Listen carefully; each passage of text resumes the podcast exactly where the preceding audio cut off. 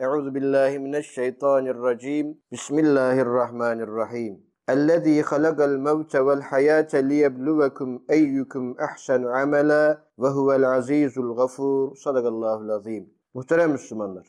Allah Resulü sallallahu aleyhi ve sellemin biricik oğlu İbrahim 16 ayına henüz ayak basmıştı. Bu sırada Peygamber Efendimiz onun hastalandığı haberini aldı. Hasta yatan nur topu oğlunun gözlerinde eski parlaklığı ve hareketli bakışları göremeyen Peygamber Efendimiz kucağında tuttuğu sevgili oğlunun yavaş yavaş kayan gözlerine bakarken gözlerinden yaşlar dökülmeye başladı. Yanında bulunan sahabe-i kiramdan biri sen de mi ey Allah'ın Resulü diyerek şaşkınlığını ifade edince Allah Resulü bir yandan gözyaşı dökerken bir yandan da bu merhamettir. Göz ağlar, gönül üzülür. Biz ise sadece Rabbimizin razı olacağı sözü söyleriz diyerek ölüm karşısında takınmamız gereken tavrı ifade buyurmuşlardı. Ardından sevgili yavrusuna hitaben şöyle buyurmuştu. Eğer ölüm kesin bir vaat ve herkes için geçerli bir gerçek olmasaydı ve arkada kalan önden gidene hiç kavuşamayacak olsaydı ey İbrahim biz şu anda duyduğumuzdan çok daha büyük bir üzüntü çekecektik.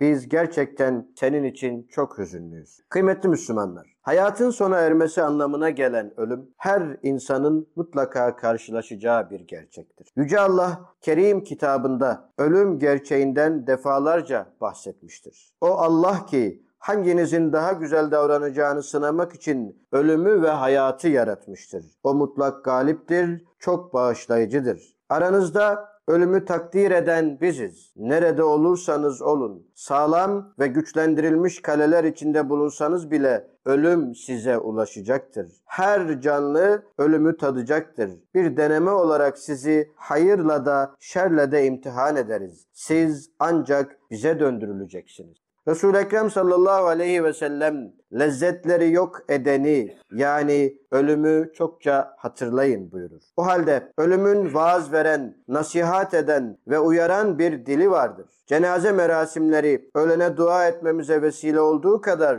kendimize bakmamıza ve hayatımızı gözden geçirmemize de imkan tanır. Bir gün gelecek, ömür sermayemiz tükenecek, zerre miktarı da olsa her amelimiz karşılığını görecektir. Ölümü hatırlamak, yaratılış amacımızı ve ahirette hesaba çekileceğimizi hatırlamaktır. İşte bu nedenle Allah Resulü sallallahu aleyhi ve sellem akıllı müminin ölümü çokça hatırlayan ve ölümden sonrasına hazırlık yapan kişi olduğunu bildirmiştir. Öte yandan bir takım hastalık, musibet ve acılardan ötürü bir Müslümanın ölümü istemesinin de yanlış olduğunu beyan ederek böyle bir durumda sabretmesi gerektiğini bizlere tavsiye etmiştir. Dolayısıyla çektiği acılar sebebiyle ya da bir takım yönlendirmelerle ötenaziye başvurmak yani kişinin kendi hayatına son vermesi ise büyük bir günahtır. Aziz Müslümanlar, ölüm bir yok oluş veya hiçlik değildir. Ölümü anlamlı kılan ahiret hayatının varlığıdır. Biz müminler